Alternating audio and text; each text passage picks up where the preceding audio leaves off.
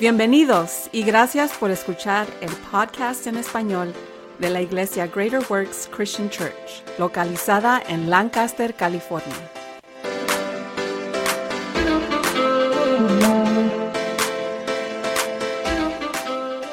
Muy bien, y con esto empezamos. Esta es una prédica del apóstol Roberto Enos el día 7 de enero de 2024.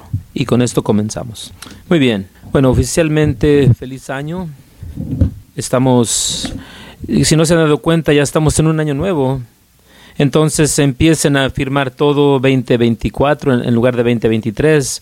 Me encontré esta semana haciendo eso, todo es 23. Dije, no, algo está mal. Entonces tuve que cambiar todo. Bueno, Segundo Corintios, mi gracia es suficiente por ti, mi poder es perfecto en tu debilidad. Por eso voy a presumir más de mi debilidad para que el poder de Cristo pueda descansar en mí. Creo que eso es algo que todos tenemos que tomar muy en serio y recordar que, porque cuando yo hablo con personas de varias cosas, pueden ser de problemas en el trabajo, negocio, empezar un negocio, pero tienen miedo a empezar un negocio, o puede ser muchas cosas. Conozco muchas personas que tienen miedo a ir al gimnasio porque creen que tienen que ponerse en forma antes de ir al gimnasio. Por eso vas al gimnasio, para ponerte en forma. Entonces, bueno, ya ahí estás equivocado. Entonces tienes que recordar esto, que no, puedes hacerlo, puedes empezar ese negocio, puedes expandir tu negocio, puedes salir a esa promoción en el trabajo, puedes ir y por esa nueva posición, puedes hacer estas cosas, lo tienes dentro de ti. Yo no me siento calificado. Bueno, eso es como Pablo estaba hablando aquí, que voy a presumir más de mi debilidad. ¿Por qué? Porque la gracia de Dios, mi gracia es suficiente para ti, por mi poder se hace perfecto en debilidad. Ahora no te preocupes por enseñar tu mano, pero pedir por una mano. ¿Cuántos se han sentido débiles o no calificados para algo? Cada uno de nosotros levantaríamos la mano, las dos manos, pierna y todo, porque todos nos hemos sentido de esa manera.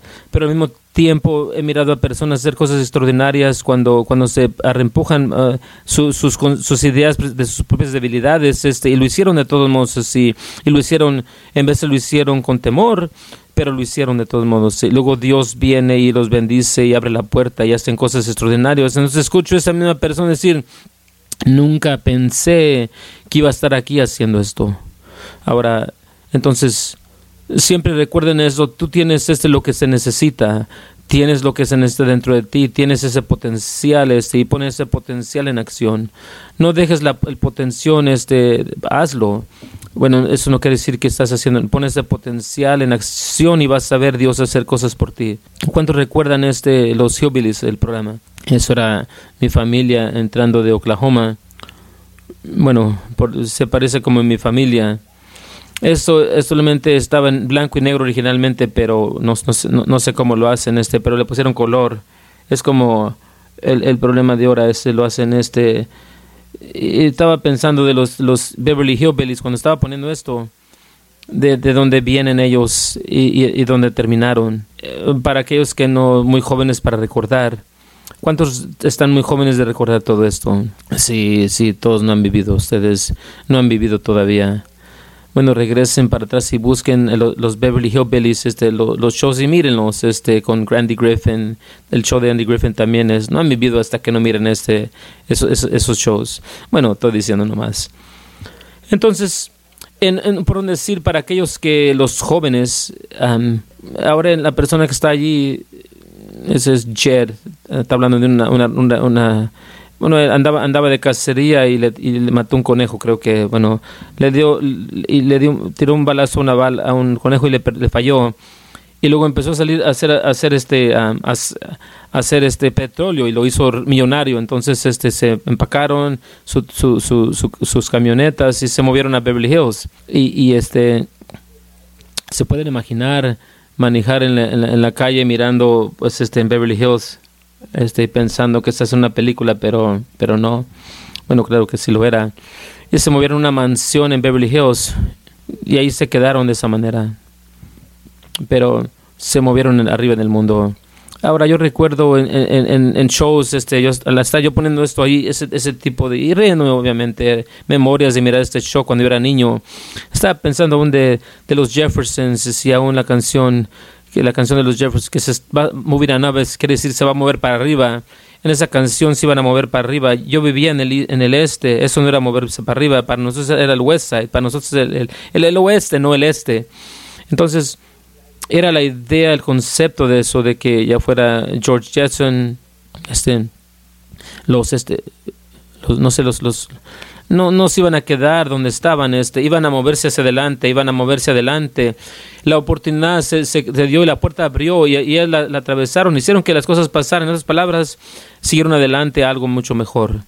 Bueno, la foto que tengo aquí, y quiero para cada uno de nosotros. No se queden donde están, no se queden ahí parados, siempre sigan hacia adelante. Y saben, usando un negocio, de término de negocio, sean comerciables, en cualquier área. Si están casados, sean más comerciables en su matrimonio. ¿Qué digo yo? Siempre mejoren a sí mismos para sus parejas, para su matrimonio. Padres, lo mismo con sus hijos, sigan adelante en área donde de ser padre o madre, o una tía, o un tío, o un abuelo, mejoren, siempre traten de ser mejor en todo lo que hagan, en el trabajo, ahora en el mundo. En este día recuerdo decirles de mis hijos cuando estaban jóvenes, cuando tenían batallando, miraban lo que sus amigos estaban haciendo, lo que estaba en el mundo, y niños normales quieren ser parte de lo que está pasando. Yo siempre les dije, miren, trabajen duro. No vayan con lo que sus amigos están haciendo o que tu cultura está, trabajen duro. Y lo que va a pasar es que tú vas a levantarte arriba y todas esas personas que simplemente quieren todo gratis van a trabajar para ti. Tú vas a ser su patrón de ellos después. Y sabes que es interesante, nadie de mis hijos, ni uno solo, ha tenido un problema encontrar un trabajo. Y ya cuando se trata el tiempo de promocionar y seguir adelante, ellos todos son de una manera y siguen adelante. Samuel en Japón es un maestro de inglés, creo, es un maestro de inglés, y también tiene un negocio ahí haciendo camisas y suéteres y camisetas. Está trabajando con otras personas ahí, está buscando otro trabajo que está haciendo muy bien. Está en un país diferente, pero está bien. Mi punto es, cada uno de nosotros en este cuarto tenemos el potencial de grandeza. No dejen que se permanezca simplemente en puro potencial. Cuando tomes tu potencial y empiezas a trabajar en eso, se convierte en una realidad. Y ahí es lo que Dios tiene para ti. Entonces, la semana pasada hablé de cambio, ya sabemos esto. No tengo que hablar sobre eso, pero sí sé nomás para ayudarles. Pero el cambio viene, ya les guste o no les guste. Entonces nos va a hacer todos bien para no cambiar con el cambio, pero ir y ser fuerte, lo suficiente inteligente para dirigir ese cambio. Todo está cambiando. ¿Por qué tú no serías el que maneja en el frente de eso? ¿Por qué vas a estar en la misericordia de alguien más que a lo mejor no conoce a Cristo, no sirve a Cristo, no le importa? Simplemente están haciendo para sí mismos. ¿Por qué tú y yo deberíamos ser la misericordia de ellos? No deberíamos de ser nosotros. Recuerden, la Escritura nos dice que debemos ser la cabeza y no la cola. La cabeza es la que toma las decisiones. Nosotros debemos estar ser la cabeza. Y muy seguido los cristianos simplemente están siguiendo detrás de la cultura y la sociedad como la cola, en lugar de estar liderando la cultura y la sociedad como la cabeza. Y eso necesita cambiar, eso necesita voltearse. Necesitamos parar de ser tan buenos, por decir, los cristianos somos muy, muy buenos. Oh, pero Jesús dijo, Jesús volteaba mesas. Pero Jesús era le llamaba a las personas nombres. Le costó su vida, pero estaba dispuesto a ir a la cruz. Y ya sabes que, aunque haya ido a la cruz como un cordero de sacrificio, pero se levantó un león. ¿Cuántos de ustedes tienen el Cristo resucitado en ti? No tienes el cordero, tú tienes el león en ti. Empiézate a portar como un león. ¿Y qué estamos haciendo como cristianos? Bueno, hacemos como ovejitas en la cultura de la sociedad, que nos parecemos cómo vivir y cómo hacerlo. Nosotros deberíamos decirle a ellos, pero muchos cristianos tienen miedo de poner esas posiciones para liderar y reinar a cualquier persona. Y en veces, inclusive a ellos mismos, cambio toma disciplina. Primero Corintios 9 dice, pero yo, esto es Pablo hablando, me disciplino mi cuerpo y lo traigo sobre sumisión, a menos que cuando yo predico a otros, yo mismo pueda ser descalificado. En otras palabras, es lo que está diciendo, yo no quiero predicar un buen mensaje, un mensaje duro. Yo me disciplino a mí mismo para alinearme con mi mensaje, para que cuando yo lo predique, no estoy descalificado yo mismo. Si sabes que hay muchos pastores, desafortunadamente, en la iglesia, en el mundo de estos días, especialmente en América, que batallan con pornografía. ¿Cómo? Bueno, se descalifican ellos mismos, porque ¿cómo pueden ayudarte a ti, a mí, si estamos batallando con pornografía, si ellos mismos batallan con ellos mismos también? Lo mismo con alcohol, lo mismo con drogas. Yo me di cuenta, esto me sacó de una, cuando me di cuenta de esto, pero muchos de nuestros predicadores en América hacen cosas como cocaína y otras cosas de este tipo para agarrar energía en un servicio. Cuando salen a una plataforma, son carismáticos. ¿Y sabes qué? Pero la Biblia no dice muy claro, no seas borracho con vino, pero sé lleno con el Espíritu Santo. Eso es todo el carisma que necesitas. No necesitas un químico. Y si no, la iglesia verdaderamente tiene que componerse. Entonces, para que sepan, no, yo no tomo. No, ni siquiera me gusta tomar medicina, a menos que tenga que hacerla absolutamente. Y créanme, no de ibuprofeno, hago lo mejor de mantenerme de la medicina. Creo que lo que he tomado más trago que he tomado es kombucha, especialmente si sabe como a vinagre, pues está dura, pues bueno, vamos a seguir. Entonces miren esto. Cuando Pablo dice, yo me disciplino mi cuerpo, yo me disciplino a sí mismo. La palabra disciplina, pueden ver aquí del lexicón de la palabra griega, la palabra disciplina, ni siquiera estoy tratando de decirla, pero si pueden decirlo, esa es la palabra griega, la palabra de disciplina. Lo que está diciendo es, literalmente, si viene a yo ponerme azul y negro, bueno, es como como tenerme a mí mismo a sumisión. Miren, disciplina no simplemente es poner tu reloj a hacer algo, bueno, de las 8 a las 9 de la, voy a hacer. Eso es disciplina, no me malinterpreten. Pero disciplina significa que si a las 8 no te levantas de la cama, tienes lo que vas a hacer. No vas a dejar que te quedes allí. Vas a hacer eso a ti mismo, no a otras personas, a ti mismo. Ahora, créanme, por favor, no caminen pegándose, golpeándose, eso se mira raro. Bueno, la gente van a pensar que estás un poco cuco y te van a poner en el manicomio. Pero hay un principio detrás de eso, que Pablo está usando esa palabra para decir, yo me traigo bajo a mí mismo a sumisión, de que aún si se trata de yo mismo, golpeándome yo solo blanco y negro lo haría, para disciplinarme a mí mismo, para un grande mejor. Ahora, quiero que piensen de esta manera. Ahora, imagínense, lo toma las finanzas, es solamente porque cada uno de sus cuatro entendemos dinero a un nivel. Entonces, si tú estás trabajando en un trabajo, estás ganando $50,000 al año, y tú dices, yo no quiero ganar $50,000 años, yo quiero ser 60, 70, 80, 100, 100,000, pero estoy en mi tope donde estoy. Entonces vas a tener que disciplinarte a sí mismo para hacerte más comerciable, para llegar a los 60, 70 y mucho más arriba. Y desafortunadamente, la mayoría de seres humanos no van a hacer eso. No van a regresar a la escuela, no van a tomar esos cursos en línea, no van a la escuela de la noche para mejorarse a sí mismos. Y es aún más peor cuando hablas de cristianos, que Dios mismo dice, yo quiero que seas la cabeza, no la cola, pero tienes que empezar a aprender lo que la cabeza hace. La mayoría de nosotros sabemos lo que la cola hace, sigue detrás, pero pocos verdaderamente saben lo que la cabeza hace en la sociedad de la cultura o negocios. Toma todas las decisiones. Entonces, ¿qué está diciendo? Que tú y yo tenemos que posicionarnos para donde nosotros somos los que tomamos las decisiones. Yo no quiero ese tipo de responsabilidad. Bueno, lo siento. Pero ya que viniste a este mundo y aceptaste a Cristo, tú tomaste esa responsabilidad, si te das cuenta o no, porque la palabra de Dios todavía nos dice que debemos ser la cabeza, no la cola, arriba y no abajo. Cada uno de nosotros tiene que caminar adelante y empezar a seguir para estar arriba. Donde quiera que estés, el negocio que estés, deberías de trabajar para estar arriba y ser lo mejor en todo lo que haces. Aún al punto, y por favor nuevamente, no quiero todo el mundo caminar golpeándose, o sea, esto es más de un principio.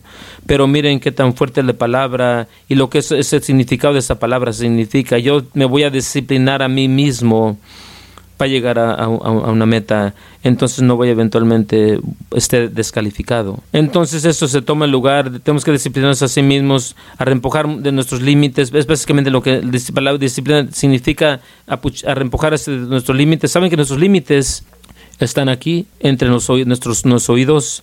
Bueno, déjenles digo esto. Ahora, damas y caballeros, cuando digo esto, de ninguna manera soy una persona que hace mucho ejercicio, como ven, no soy Arnold, un poquito cerca de su hermano pequeño, pero bueno, empecé a un gimnasio de CrossFit, muchos saben eso, unos años atrás, y cuando empecé a ir de primero, ay Dios mío, las cosas que estaban haciendo y nos pedían hacer, yo pensé que me iba a morir. Pero una de las cosas que sí me preguntan nosotros y nos empujaron, echa más de nuestros límites que conocíamos en todo. O tú puedes levantar 100 pesas, vamos a ver 125 allí, como a ver, vamos a ver qué vas a hacer, ¿qué? No, solo he llegado a 100, ¿cómo vas a poder 25 más? Y vamos a ver qué puedes hacer. Pones 25 allá arriba, yo no sé qué pueda, mi coach está loco, mi entrenador no sabe lo que está hablando y bueno, acabo de levantar 125 libras, no pensaba que lo podía hacerlo, porque no podía yo pensar que podía, porque nunca lo había calado, no me había reempujado mucho más allá de mis límites. Y si funciona el gimnasio, que lo haces, trabaja en todas las otras áreas de tu vida. Unas están batallando relaciones, que no tienen que batallar en ellas, porque tienes esta emoción e idea que eso es lo mejor que va a ser. Pero cuando empieces a aplicarte y decir, no, el cielo es el límite, voy a empujar más allá de los límites que me pongo yo mismo, pues de repente puedes tener una relación muy, muy, muy buena o fenomenal, financieramente, oh Dios mío. Si sabes que no hay límites, bueno, nuevamente lo que está aquí enfrente y lo que estás dispuesto a ponerte a que atravieses. Es asombroso cuando hicimos ese libro de leer, creo que pensar como un millonario y convertirte en un billonario. Cuánto mi propio pensar fue retado por este libro. Y eso es lo que este libro era, para retar nuestro pensar y ayudar de cambiar nuestro pensar. No era hacer de dinero para hacer, pero era de cambiar nuestra mentalidad, de aceptar una vida mediocre, para decir, espera, yo puedo tener una vida asombrosa, yo solamente tengo que cambiar la manera que pienso y ir detrás de ello. Y bueno, yo he mirado los diferentes en este cuarto, unos de ustedes están creciendo, moviendo de trabajo en trabajo, posición a posición, y ha sido muy, muy fenomenal mirarlos. No era simplemente por un libro, era porque ustedes se probaron a sí mismos que yo soy digno de más, lo que ellos dicen que valgo. Entonces miren estas cosas diferentes. Ahora muchos de esto, claro, es más espiritual cosas, pero puedes aplicar esos principios a cualquier área de tu vida.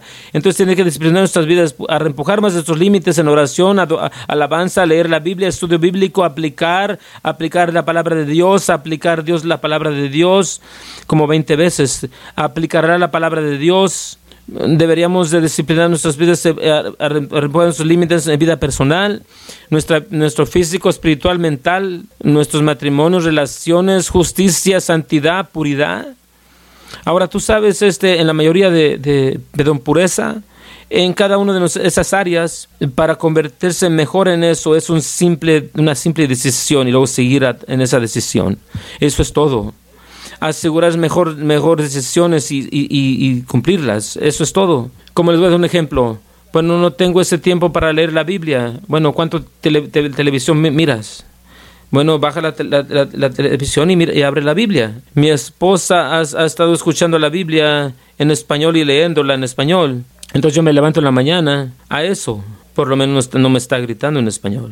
Tenemos tecnología, tenemos cosas que están enfrente de nuestras manos, bueno, en los teléfonos. La Biblia te va a leer a ti. Bueno, tengo una hora a manejar al trabajo, no puedo leer la Biblia, entonces tiene la Biblia que te lee en esa hora. Nomás cambia unas cosas que estás haciendo, apaga el radio ahí. Bueno, a él le gusta escuchar el radio. Bueno, vamos a seguir antes de que meten problemas.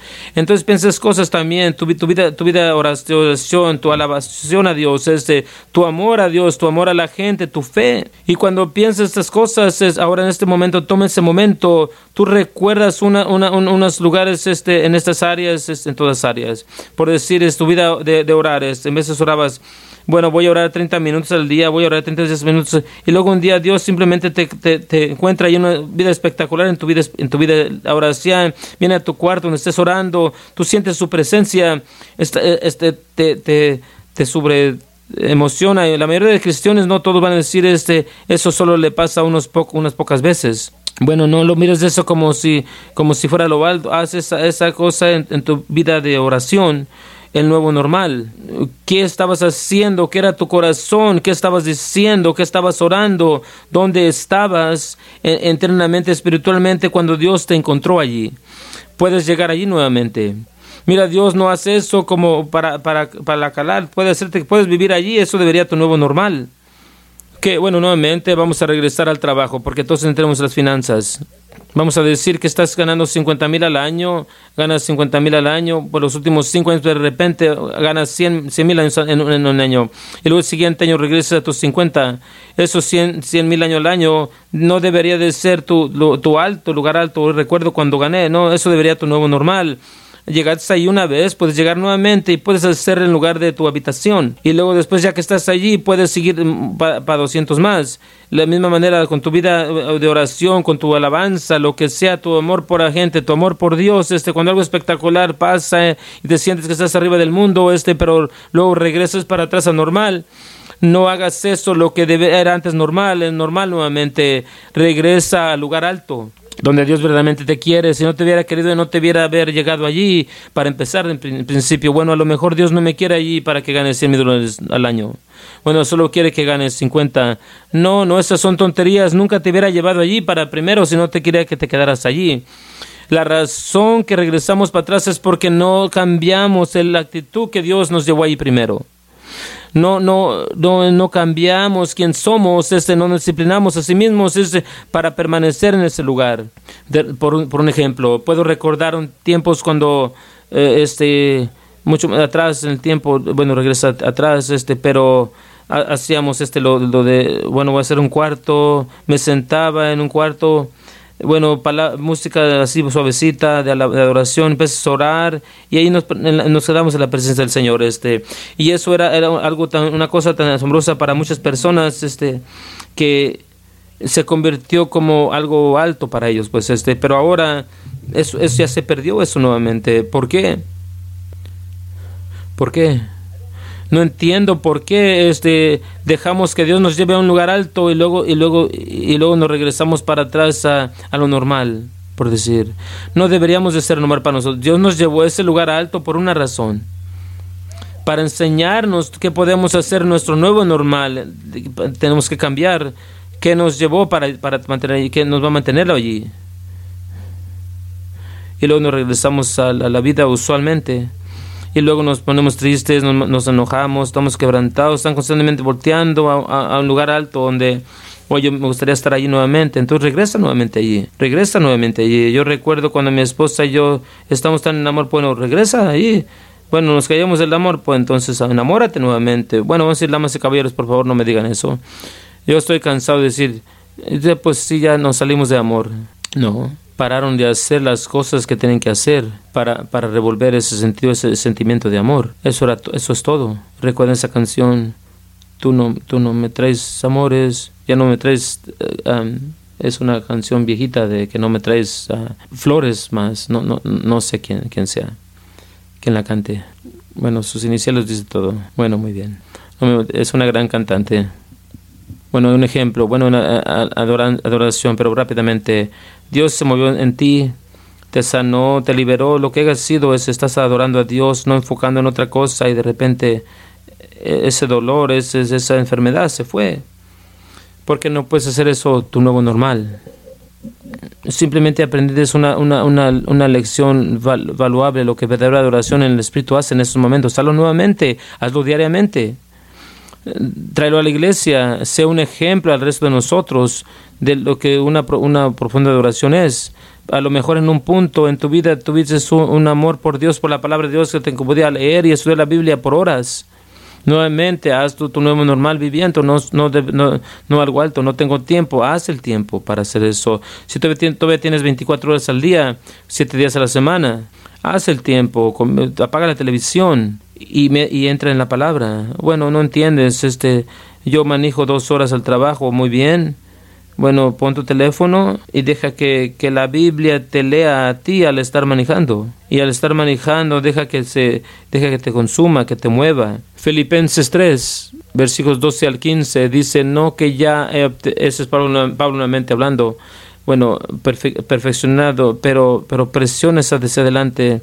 Sigue adelante, presiona adelante, que un hombre puede recibir aquello que Cristo ha puesto en mí. Entonces lo que está diciendo es, no lo he recibido completamente, no lo he perfeccionado, pero estoy presionando adelante, no me estoy dando por vencido, voy a mantenerme, seguir adelante para que pueda recibir de la primera cosa la que Cristo me obtuvo, pues me llamó. Capturad eso. Miren, Cristo, la razón que Él te salvó y te llamó, en vez pensamos, yo vine a Cristo. No es así. Nosotros no estábamos tan inteligentes. Él vino y nos encontró. Pero por un propósito para salvarme. Sí, claro, primer propósito, claro. Pero hay otro propósito para mantenernos, llevarnos a la grandeza, para que podamos llenar todo lo que Él ha creado, nos ha creado para hacer. Ahora en Cristo es nuestro trabajo, como Pablo está diciendo, para mantener presionando hacia adelante, para que podamos de esa cosa que Dios nos salvó, o sea, que se dé pues para lo que nos salvó. ¿Alguna vez estás preguntando esa pregunta, ¿para qué verdaderamente tienes para mí? ¿Por qué yo estoy salvo? ¿Por qué estoy aquí? ¿Qué tal si Dios se habló en medio de la noche? Yo quiero que seas presidente de los Estados Unidos. Tú sabías que si Él te lo le dijo a nosotros en ese cuarto, nos reíamos. Eso fue un sueño de pizza. No más pepperoni para mí. En lugar de decir, sí, Señor, yo no tengo idea de lo que va a tomarse, pero yo voy a llegar allí. Yo lo voy a hacer, seguir adelante hasta que esté en la Casa Blanca. ¿Qué tal si Dios te habló y qué tal si te llamó Dios y te dijo, Señor, ¿por qué me salvaste? ¿Por qué estoy aquí? Porque estoy te levantando para ser un multibillonario de una compañía que va a pasar mi palabra alrededor del mundo. Muchos no lo creyéramos. Bueno, no nos voy de 50,000, 60,000 a billones. Sí, claro que sí. Ese fue un sueño de pizza. Ya no más nieve antes de dormirme. Y se nos olvida en veces que Dios tomó a un Daniel, que era un esclavo, en un país extraño, y lo puso hasta arriba. Dios tomó a Josué, que era un esclavo, y lo puso hasta arriba. Él llevó a Moisés, que fue en el desierto. Con el faraón lo quería muerto. Antes de eso, su mamá lo puso allá, lo sacó en el mundo para que lo encontrara, su mamá en el río, pues, y era la princesa del reino. Y Moisés subió hasta arriba allí, y luego después como sirviente de Dios. Abraham estuvo en un país extraño, sirviendo a dioses paganos, y Dios lo llamó en ese país. Dijo, retírate de aquí, ve a una tierra que te voy a llevar.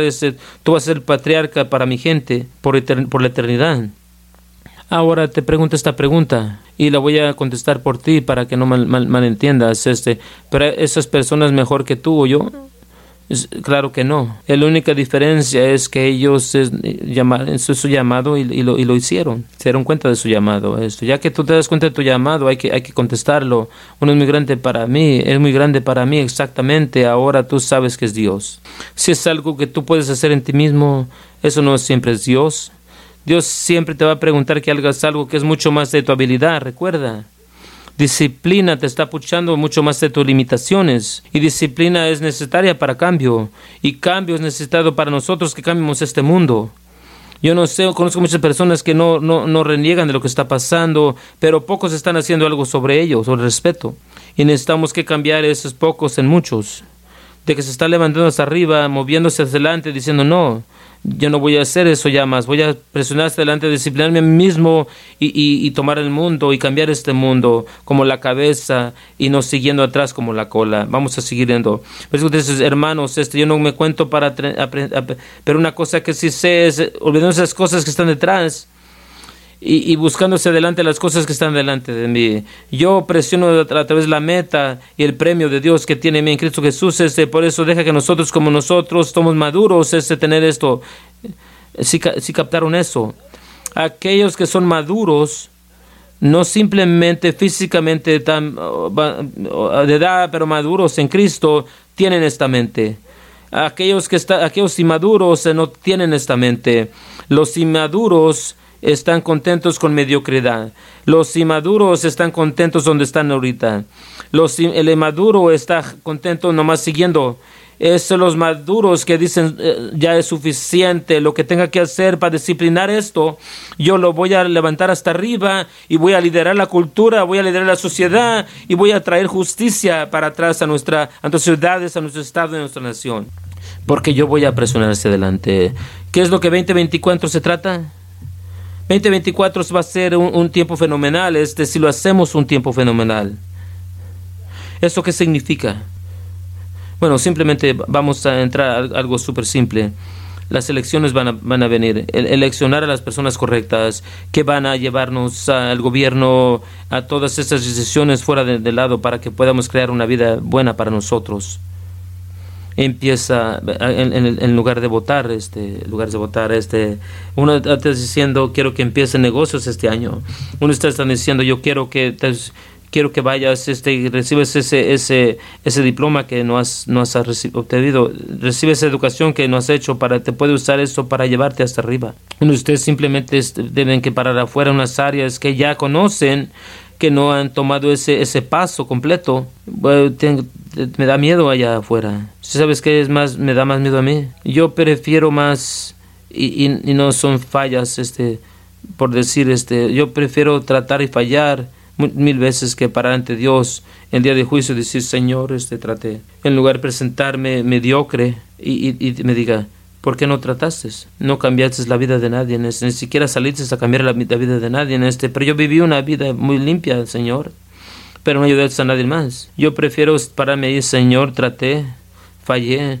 No podía hacer, pero por lo menos traté. Si recuerdan la historia de los talentos, las minas, había ese sirviente que dije, yo lo escondí porque yo tuve miedo. Los otros que no tuvieron miedo de trabajar, el maestro les había dejado. Ellos entonces fueron puestos en cargo de ciudades enteras en su reino porque ellos trataron. Pero la persona que no trató, el maestro lo llamó malvado. Malvado. Lo ató y lo sacó. ¿Ahora se imaginan eso? Va a haber muchos cristianos que se paran ante el Señor. Yo era una buena persona, pero no hiciste nada. Yo te di todo y no hiciste nada, pero viví una vida limpia. No fumé, no tomé, no me juntaba con gente que hacían todo eso. Y Dios dice, bueno, pero no cambiaste la vida de nadie. No te levantaste a la ocasión, no te convertiste como lo que yo te llamé a que te convirtieras. Y nada de nuestras excusas van a importar en ese día. Pero, Señor, tuve una niñez mala. Yo era tu respuesta. Pero yo creí pobre. Yo soy tu riqueza. Pero fue quebrantado el corazón por una mujer. Yo soy tu sanidad. Entonces, como muchos que son maduros, tienen esta mente. Si cualquier cosa, si en todo piensas de una manera, Dios te va a revelar eso a ti. Segundo Corintios 12, 2 al 3, 3 al 4, perdón. Esto es interesante. Entonces Pablo hablando, yo conozco un hombre en Cristo que por 14 años ya está en el cuerpo, no sé, o fuera del cuerpo, no lo sé, Dios sabe. Aquel fue llevado al tercer cielo, y yo conozco un hombre en el cuerpo, fuera del cuerpo, no sé, Dios sabe. Como él fue llevado al paraíso, y en sus palabras que no son para uno decir. La mayoría estaba hablando de sí mismo. Bueno, entró al tercer cielo. Ahora, quiero que piensen esto. Juan, sabemos que en la isla de Patmos fue a los cielos, de ahí salió el libro de Apocalipsis. Pablo, por lo menos una vez, creo que más de una, pero por lo menos una vez fue llevado en ese tercer cielo, y escuchó palabras, escuchó cosas haciéndose en el cielo, que no eran legal para un hombre repetir. Decir que eran tan profundos y tan profundas y que cambiaban la vida que ni podía poner las palabras, que Dios no permitía que pusiera palabras, es para tratar de explicarlas. ¿Cuántos llamaron eso un lugar alto en tu vida? Si eso te pasaría, la mayoría de nosotros lo hiciéramos. Pablo trabajó para hacer ese alto algo normal en su vida, al punto de que él dijo esto en Filipenses 1:21. Porque para mí, para vivir como Cristo, es siempre cuando tenga aliento en mi cuerpo voy a servir a Cristo. Pero para morir es absolutamente ganar. ¿Por qué? Porque puedo regresar a donde yo estaba y nunca tener que batallar llegar ahí nuevamente. Muchas personas en general, incluyendo cristianos, tienen miedo de la muerte. Tienen miedo de morirse. No están seguros que hay allá, pero Pablo, porque él lo miró, él tenía un to alto con experiencia con Dios, se dio cuenta que si yo me muero, eso es ganar. Estoy ganando algo profundo. No tengo miedo a la muerte ya más. Y él estaba hacia adelante para llegar allí. No que se quería cometer suicidio, nada de esas cosas. Pero tenía ese entendimiento de que no importaba lo que pasara, voy a estar en la presencia de Jesús.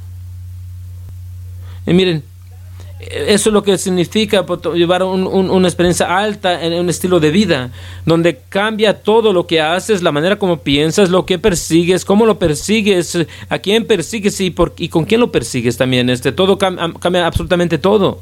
Pablo quería llegar a ese lugar, a esa mitad de celestial, que está en la presencia de Jesús.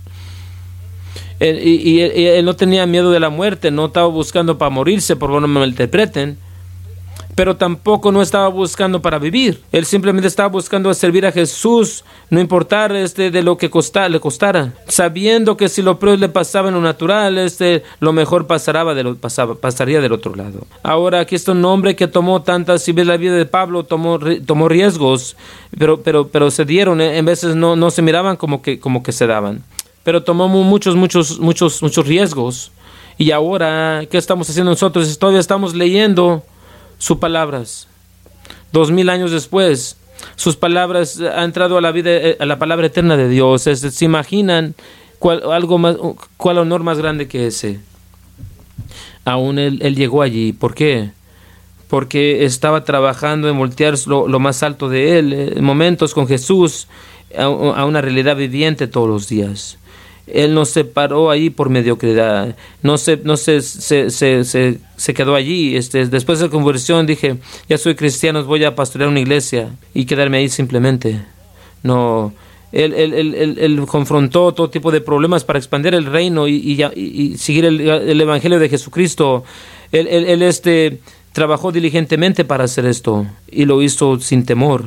Si nosotros podemos aplicar esa tenacidad a nuestras vidas, esa disciplina a nuestras vidas, se pueden imaginar que podemos completar nosotros. Y no nos significa que tienes que ir a proteger el evangelio si no eres llamado a eso.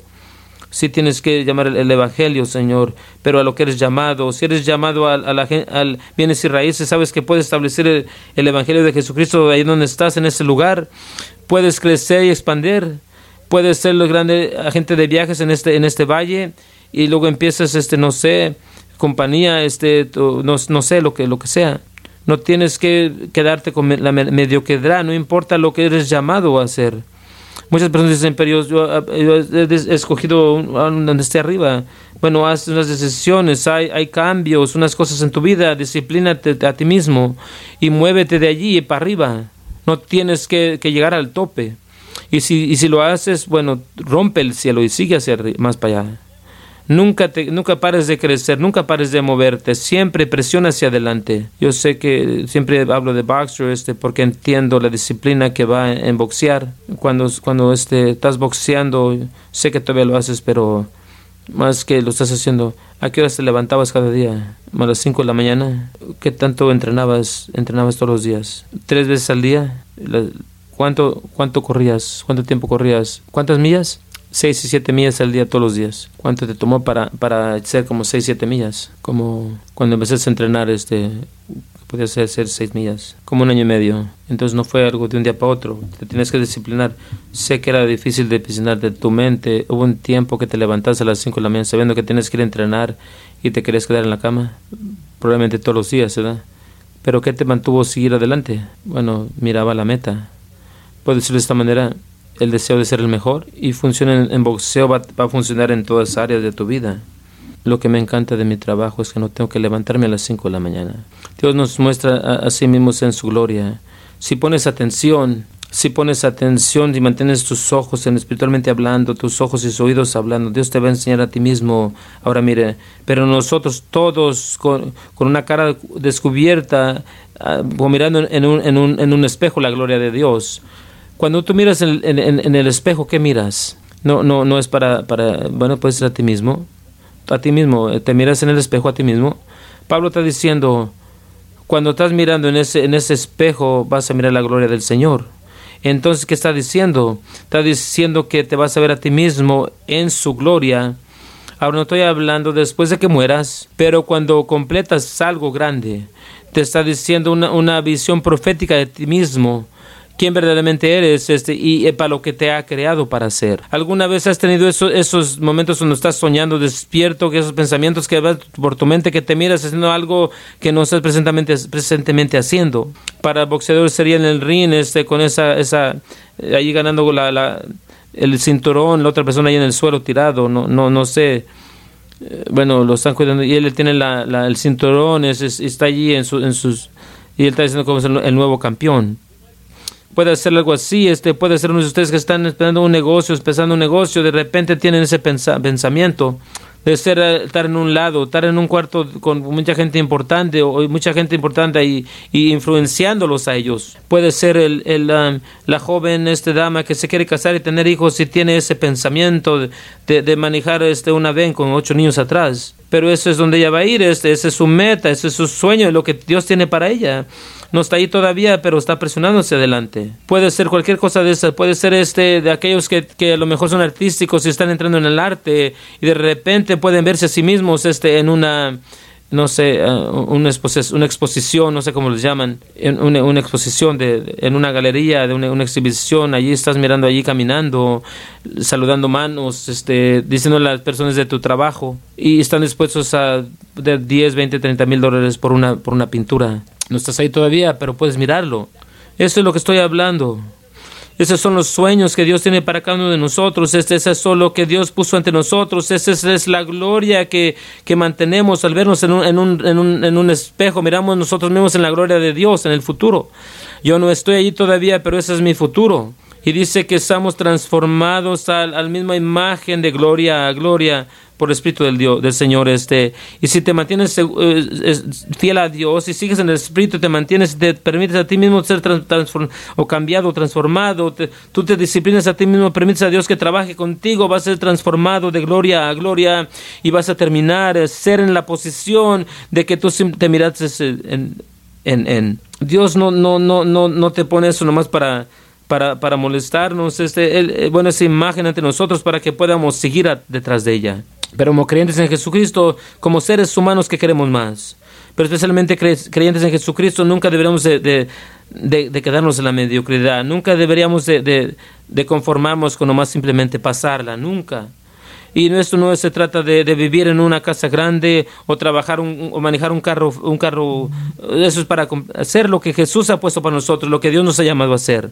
Disciplinarse a nosotros, moverse adelante, hacer lo que se necesite. Y sabes, en este momento, el principio del año, esto es cuando todos los gimnasios están llenos con personas, la resolución del año nuevo.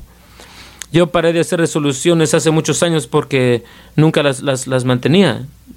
Porque aunque las decía, las escribía, en veces simplemente las hacía, no me discipliné a mí mismo para hacerla una realidad. Entonces ahora yo no espero para el nuevo año, no voy a poner una resolución a menos que esté dispuesto a disciplinar a mí mismo y cambiar mi presente actitud para llegar a donde tenga que estar. O mi comportamiento, o eso, bueno, perder peso o ganar mejor salud, lo que sea. Y ahora en este momento hemos salido en unas cosas que va a tomar mucho más disciplina. Ay. Pero vamos a hacerlo, porque no me voy a conformar con mediocridad. Esta iglesia se está moviendo hacia grandeza. Tú como individuo, tú estás moviéndose a la grandeza, porque no vamos a quedarnos, vamos a parar, vamos a continuar adelante. Y cuando se mire como si te has vencido, alguien va a venir, te va a llevar de la mano, y te va a dar como esa patadita en el trasero y te va a levantar para arriba. Vamos a seguir adelante juntos. Estaba mirando este clip.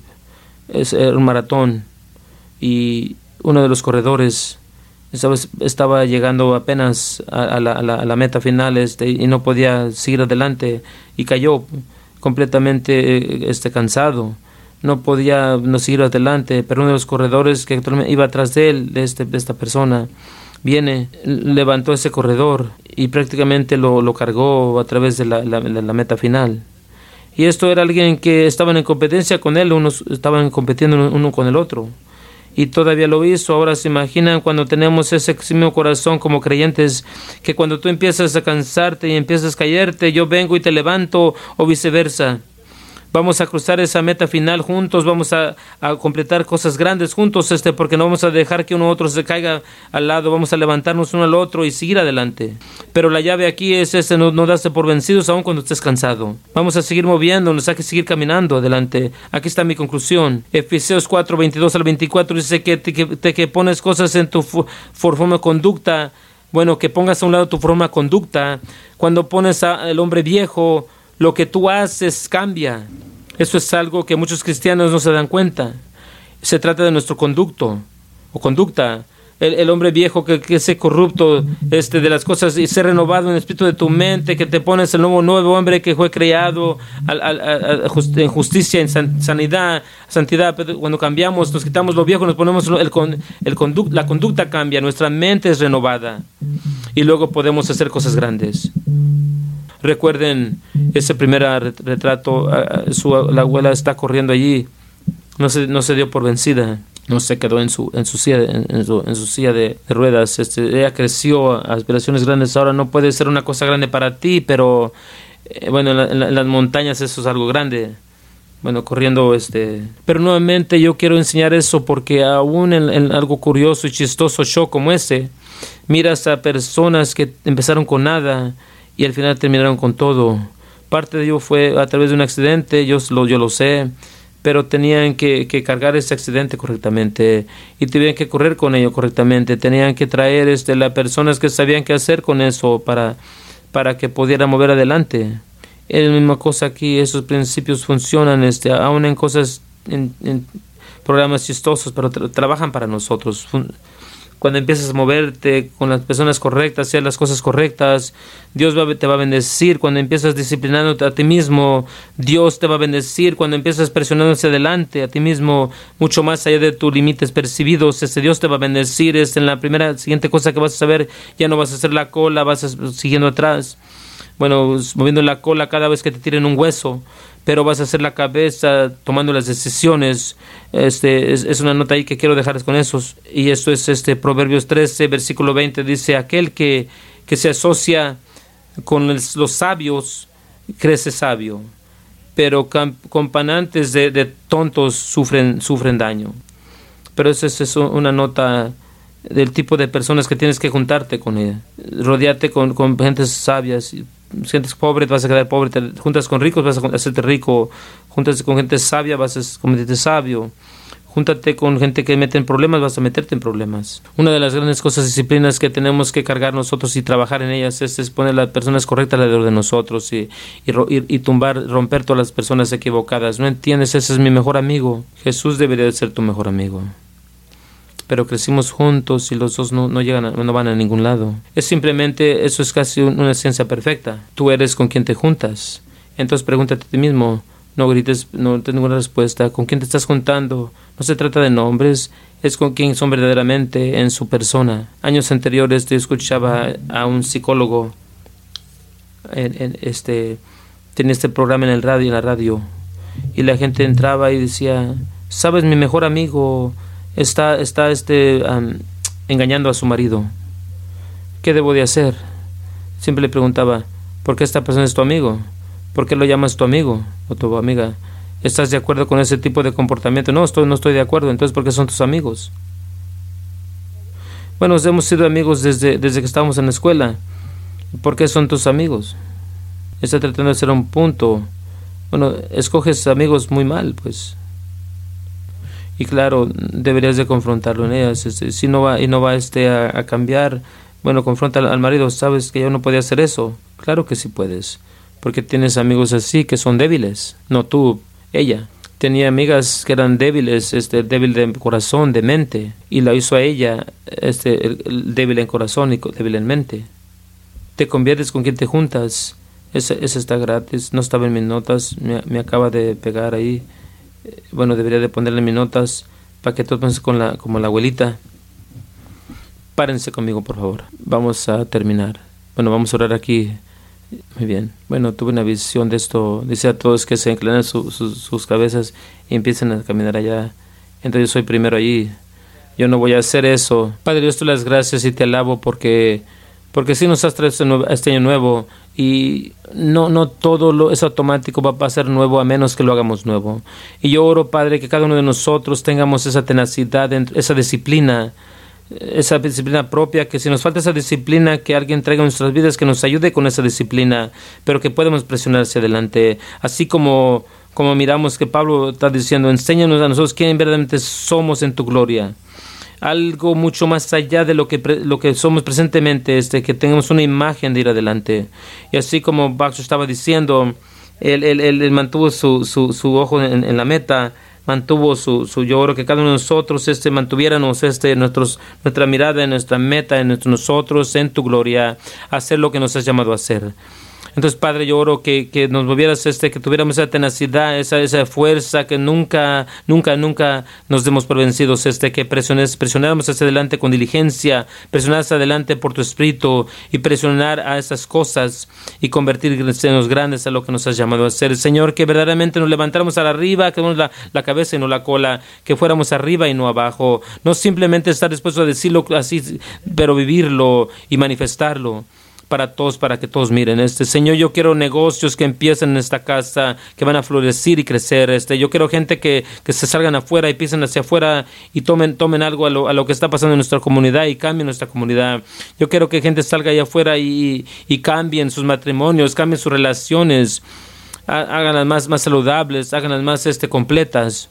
Padre, yo oro que cada uno de nosotros seremos más diligentes y convertirnos mejor en empleados para que podamos levantarnos hacia arriba y no ser retenidos por nada. Padre, yo te doy toda la gloria y colectivamente como iglesia podamos verdaderamente tomar las cosas que hacen la iglesia grande y correr con ello, presionar hacia adelante hasta que completemos y lo manifestemos. Hay muchas grandes cosas que están pasando aquí.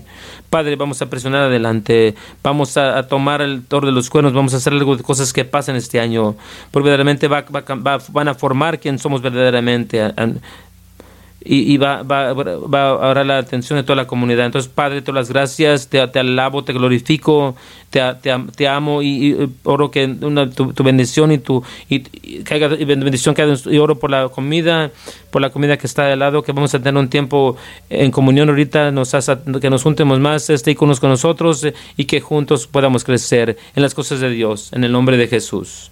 Amén y amén. Y con esto terminamos. Gracias por escuchar el podcast de esta semana. Los esperamos para la siguiente semana que sintonicen. Hasta entonces, bendiciones.